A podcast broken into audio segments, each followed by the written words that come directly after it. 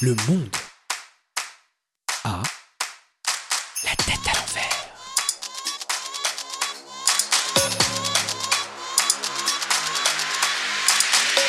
Bienvenue pour ce nouvel épisode du monde à la tête à l'envers. Alors, je dis nouveau, mais je devrais plutôt dire le premier. Merci à vous qui vous apprêtez à l'écouter. Je m'appelle Ethan, je suis l'infirmier connecté et je suis ravi de passer ces 15 prochaines minutes en votre compagnie. Alors cette semaine, j'avais le choix entre vous parler de la tristesse, de la frustration et de la colère, en prenant l'exemple des supporters du PSG suite à la défaite cuisante de leur équipe en finale de la Ligue des Champions, ou bien de vous parler de ce qui va faire l'actualité de cette rentrée et qui nous concerne tous et toutes, je veux bien sûr parler du coronavirus.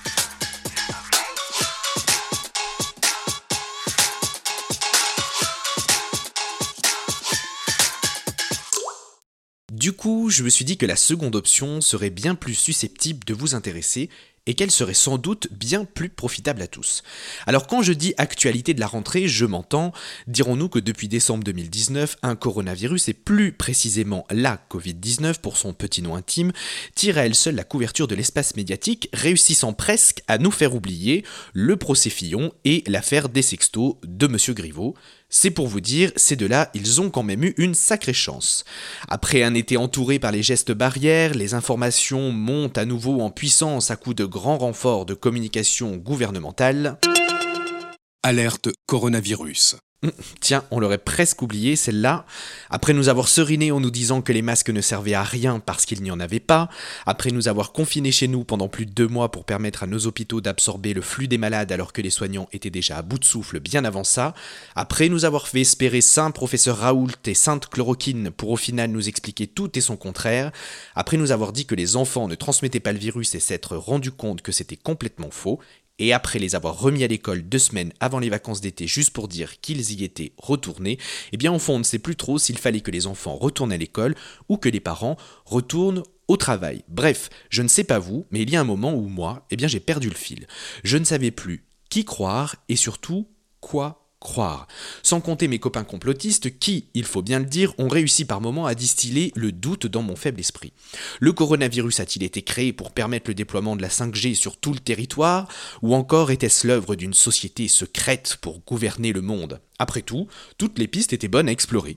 Du coup, j'ai décidé de prolonger mon confinement mental et j'en ai aussi profité pour confiner ma télévision et Ruth Elkrieff avec.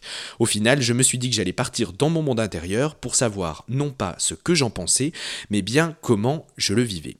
Vous l'aurez compris, cette semaine, nous allons nous intéresser à la rentrée dans le contexte de cette crise du coronavirus.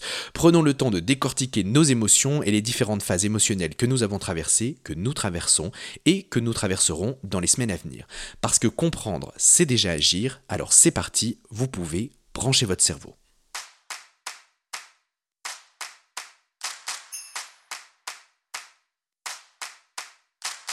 Et si nous commencions par le début? Ce que nous vivons avec la Covid-19, eh bien ça s'appelle une crise. Et une crise, qu'est-ce que c'est?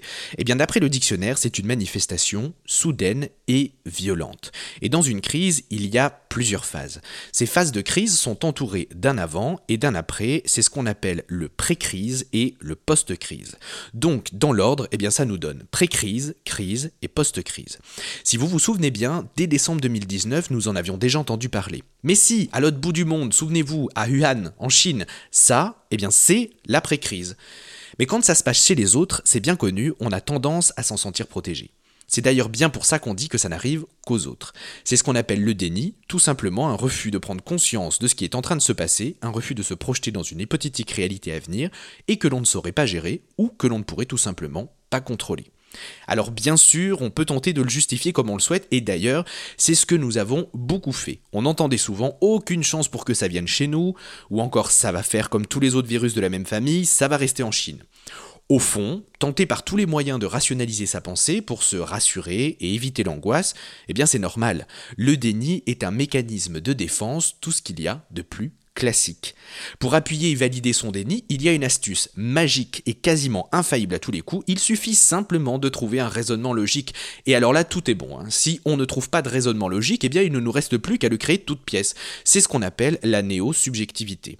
On prend un peu d'études scientifiques, vrai ou faux, ça on s'en fiche, on saupoudre avec un peu de c'est pas chez moi, c'est chez les autres, on rajoute une pincée de de toute façon les autres c'est tous des cons et Tadam Le cocktail parfait. Créer des liens logiques, c'est un peu le boulot de notre cerveau. C'est un peu comme si vous étiez au bord d'un gouffre et que vous vous appuyez sur une rambarde de sécurité dont les pieds n'étaient pas scellés.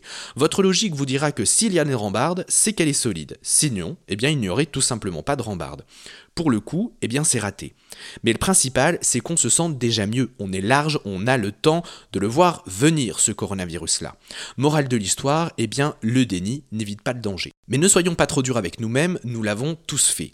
Au fur et à mesure que les jours se sont écoulés, nous avons tous compris que notre bon pote le déni commençait à faiblir. Le 15 mars au soir, ça a été le drame. Tous à la maison, Macron à la télé, le pays bouclé et tout le monde enfermé. Le saut de l'ange dans l'inconnu. Par la force des choses, la réalité nous rattrapait avec brutalité.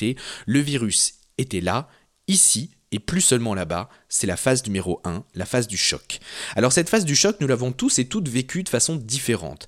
Et je ne sais pas si vous vous en souvenez, mais moi je m'en souviens très bien, c'était un mélange d'excitation et d'inconnu. Il allait se passer un truc énormissime, gigantesque, on nous demandait tout simplement de rester chez nous. Chez nous, c'est lourd de sens. L'habitation, c'est censé être le lieu de protection par excellence. Entre nos quatre murs, rien n'est censé pouvoir nous arriver. En quelque sorte, eh bien, c'est le dernier rempart pour se protéger lorsque l'extérieur nous est devenu hostile. C'est d'ailleurs bien souvent pour ça qu'on se renferme chez soi, mais aussi sur soi, lorsqu'on perçoit le monde extérieur comme une potentielle source d'agression. J'étais donc excité, excité par l'inconnu, un mélange d'adrénaline rendu possible par la sidération que suscitait la situation. Je sais, c'est bizarre, mais certains, eux, ne se sont pas embêtés comme moi à passer par cette phase d'excitation, ils sont passés directement par la phase j'ai officiellement peur. Et ils ont même parfois sombré dans la psychose collective, ils avaient peur pour tout et pour tout le monde, leurs enfants, leurs parents, leurs animaux. D'ailleurs, je ne sais pas si vous vous souvenez de ces scènes surréalistes devant les supermarchés, de ces queues interminables, tout juste avant l'annonce du confinement ou tout juste après. Et puis, il y a eu les autres, comme moi, et peut-être comme vous d'ailleurs, excités par l'adrénaline, qui ont besoin de passer par ce stade Waouh Les anciens avaient connu la guerre, nous, nous aurions connu le confinement. Alors a posteriori, ça peut faire sourire, mais nous étions loin de nous imaginer toutes les répercussions que ça allait avoir dans nos vies, que ce soit économiquement, socialement ou même psychologiquement parlant. Si au début pour certains ça a été le club med, toute option et all inclusive, pour d'autres ça a été très vite la descente aux enfers, un aller direct. Et lorsque je dis les autres, eh bien je ne parle pas forcément des plus fragiles. Nos fonctionnements psychiques sont tous différents et nous ne sommes pas tous égaux lorsqu'il s'agit d'adaptation. Privés de liens sociaux, devant se réadapter constamment pour les choses simples du quotidien, ou devant trouver des solutions pour garder les marmots, tout devenait bien plus compliqué. Faire ses courses qui, au demeurant, eh est un acte simple pour la plupart d'entre nous, était devenu un véritable enfer. Et c'est d'ailleurs ces rares moments de contact avec l'extérieur qui ont été le point de départ de la construction de notre nouvelle réalité. Et oui, voir quelque chose à la télé ne suffit pas pour autant à le rendre vrai dans notre esprit. L'écran protège et nous permet de mettre une certaine distance entre nos perceptions de la réalité et la réalité collective. Si notre psychisme est conçu pour tendre à l'équilibre en permanence en se réadaptant sans trop de grandes difficultés, il n'est en revanche pas conçu pour s'habituer à vivre dans un tel état de stress permanent qu'il soit conscient ou inconscient. Puis est venue la phase numéro 2, celle où l'on se découvre de nouveaux repères. La sidération du début est à peu près passée, on découvre comment remplir les attestations, on a pris des nouvelles de ses proches, le patron nous a mis au chômage technique ou en télétravail et on a commencé à mettre en place des mesures de protection et des rituels pour cadrer notre quotidien on se fait petit à petit à cette nouvelle réalité, on découvre ou on redécouvre ce que c'est que de voir le temps défiler. Grosso modo, c'est parti pour se la couler douce. Des vacances cadeaux gratis, aucune culpabilité à rester chez soi, à glander, après tout, tout le monde fait pareil, et d'un autre côté, si vous vous souvenez bien, il y avait que ça à faire. Pour se sentir en unité avec la nation et se sentir utile, on applaudit tous les soirs au balcon à 20h, c'est en quelque sorte une façon de signifier que même de chez soi, on participe à cette grande aventure collective qu'est le confinement. Si à la base la démarche est tournée vers le monde soignant pour leur témoigner respect, force et courage, nous tirons un grand bénéfice secondaire de cette action en se sentant tous connectés et en empathie avec ceux qui, sont au front. Car oui, le front, outre de se trouver juste au-dessus de notre nez, eh bien représente les hôpitaux et le lieu où la lutte pour la vie se joue. Après tout, il nous l'a dit. Nous sommes en guerre. Donc, on le croit. Un langage martial et guerrier pour impressionner, rien de mieux pour faire prendre conscience de la situation et distiller la peur dans les esprits. Nous sommes en état d'alerte maximum aurait sans doute été préférable. Ah, la communication, quand tu nous tiens. À la phase 3, on grave la phase 2 dans le marbre. Ça y est, le rythme de croisière est pris, on accepte de vivre dans cette nouvelle réalité et surtout, on lui donne du sens. On fait des apéros virtuels, on se remet au tricot ou à la peinture, on s'inscrit dans des chaînes d'entraide et de partage et on finit par jeter sa télévision par la fenêtre pour redécouvrir les bons vieux jeux de société. Ok, c'est bien, mais on en a vite fait le tour quand même. Les jours passent, les infos sont toujours en boucle. Comment enraciner son adaptation mentale et émotionnelle alors que les informations vous ramène toujours et constamment en arrière. Souvenez-vous, je vous avais dit de confiner votre télé, hein, je vous avais prévenu. La phase 4 approche, tout comme la fin du confinement, c'est le moment de faire le point sur ce que nous avons vécu et surtout comment nous l'avons vécu.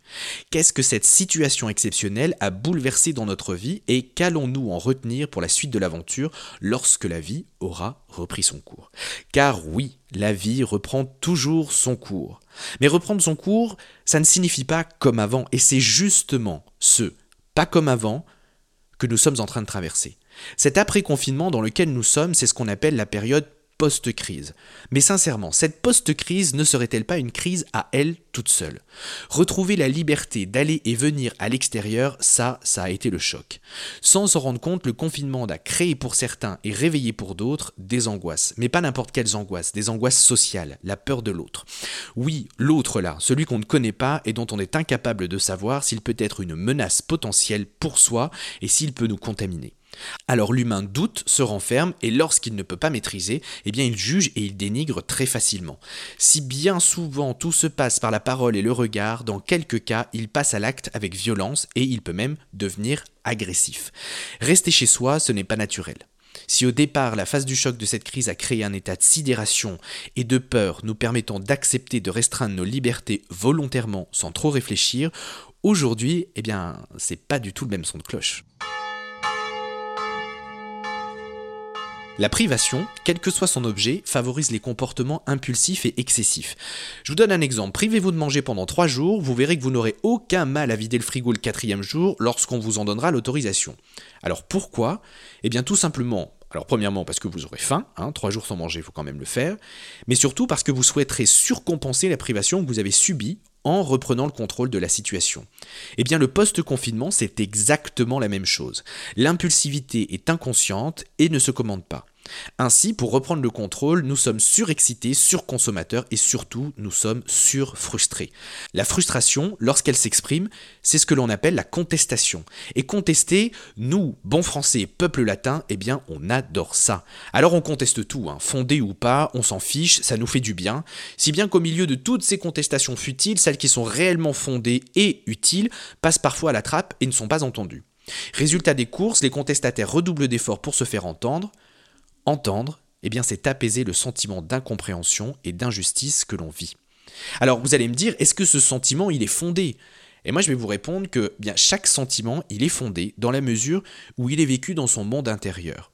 Si je suis blessé, je n'ai pas besoin que quelqu'un d'autre me reconnaisse comme étant blessé. Je suis blessé, je le vis et je le sais. Par contre, eh bien ce n'est pas la même chose pour la souffrance. Bien souvent, nous avons besoin que l'autre reconnaisse notre souffrance parce que partager, c'est déjà un premier pas vers l'apaisement.